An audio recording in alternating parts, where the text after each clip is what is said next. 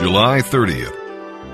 As we turn our attention to the New Testament, today's reading will come from the book of Romans, chapter 13, verses 1 through 14, where we will see that believers are citizens of heaven, but we must not minimize our responsibilities here on earth.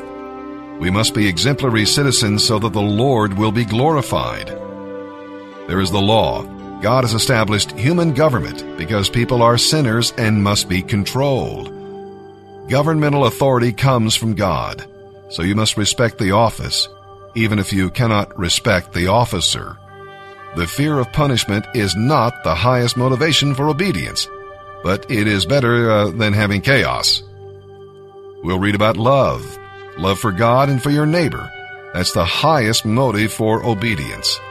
Love does what is right and just and seeks the best for others. By nature, we do not have this kind of love, but the Lord gives it to us. And we'll read about light. Christian citizens live in the light of the Lord's return. Paul admonishes, wake up, dress up, clean up, and look up. Are you heeding it? It was Daniel Webster who said, Whatever makes men good Christians makes them also good citizens. And now let's begin our reading today in the New Testament. July 30th, Romans chapter 13, verses 1 through 14. Obey the government, for God is the one who put it there. All governments have been placed in power by God. So those who refuse to obey the laws of the land are refusing to obey God, and punishment will follow. For the authorities do not frighten people who are doing right, but they frighten those who do wrong. So do what they say, and you will get along well. The authorities are sent by God to help you. But if you're doing something wrong, of course you should be afraid, for you will be punished. The authorities are established by God for that very purpose to punish those who do wrong. So you must obey the government for two reasons to keep from being punished and to keep a clear conscience. Pay your taxes too for these same reasons. For government workers need to be paid so they can keep on doing the work God intended them to do. Give to everyone what you owe them. Pay your taxes and import duties, and give respect and honor to all to whom it is due. Pay all your debts, except the debt of love for others. You can never finish paying that. If you love your neighbor, you will fulfill all the requirements of God's law. For the commandments against adultery and murder and stealing and coveting and any other commandment are all summed up in this one commandment. Love does no wrong to anyone. So love satisfies all of God's requirements. Another reason for right living is that you know how late it is. Time is running out. Wake up, for the coming of our salvation is nearer now than when we first believed. The night is almost gone. The day of salvation will soon be here. So don't live in darkness. Get rid of your evil deeds. Shed them like dirty clothes.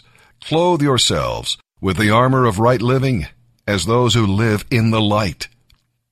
We should be decent and true in everything we do, so that everyone can approve of our behavior. Don't participate in wild parties and getting drunk, or in adultery and immoral living, or in fighting and jealousy, but let the Lord Jesus Christ take control of you.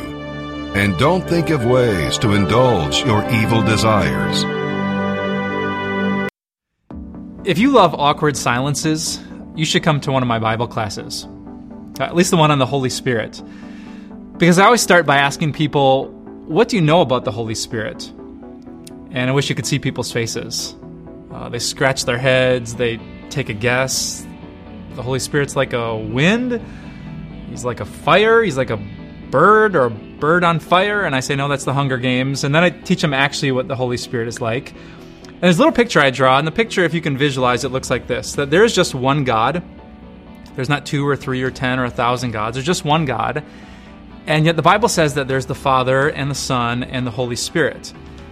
And the Father is God, and the Son Jesus is God, and the Holy Spirit is God, but they're not one another. Which means that the Holy Spirit is a person. Yes, many Christians know the Holy Spirit is God, but He's also a person. Which really helps me because I can't relate to the wind and I can't talk to a fire, but I can think about a person. Maybe that's why there's this famous blessing in the New Testament that Christians have used for thousands of years, and it says this May the grace of our Lord Jesus Christ and the love of God and the fellowship of the Holy Spirit be with you all. What would happen this week if the Holy Spirit, the giver of life, the giver of faith, the one who produces love and peace and joy in our hearts, would be like a person to you? A person you could talk to, a person you could ask questions of, a person you could invite into your life to do incredible things that only God can do. What if today the Holy Spirit was who He actually says He is a person that loves you by God's amazing grace?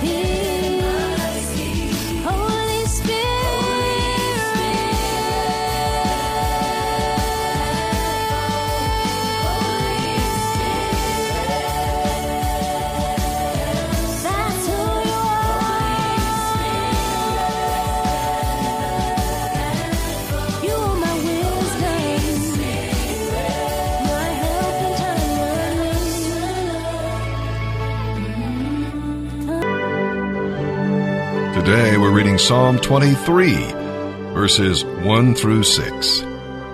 Though Psalm 23 is often read at funerals, its message applies to the days of your life right now. The Savior who died for you also lives for you and cares for you, the way a shepherd cares for the sheep. If you can say, The Lord is my shepherd, you can also say, I shall not want. The shepherd feeds us and leads us. Sheep must have grass and water to live, and the shepherd finds those essential elements for them. God meets the everyday needs of your life as you follow Him, so never worry. If we wander, He seeks us and restores us, as He did with David, Jonah, and Peter. When we need to know which way to go, He shows us the right path, and then goes before us to prepare the way. Even in the places of danger, we need not be afraid. He is with you. At the end of the dark valley, He has a special blessing for you. You drink of the refreshing water of life, and you receive the Spirit's anointing. The shepherd is there to care for every hurt and heal every bruise. You know, one day you'll look back at your life and see that it was only goodness and mercy, and that includes the valley experiences. If life is difficult today, listen, just keep following the shepherd. He will never lead you where he cannot care for you. Psalm 23, verses 1 through 6, a psalm of David. The Lord is my shepherd. I have everything I need. He lets me rest in green meadows. He leads me beside peaceful streams. He renews my strength. He guides me along right paths, bringing honor to his name. Even when I walk through the dark valley of death, I will not be afraid, for you are close beside me. Your rod and your staff protect and comfort me. You prepare a feast for me in the presence of my enemies. You welcome me as a guest, anointing my head with oil. My cup overflows with blessings.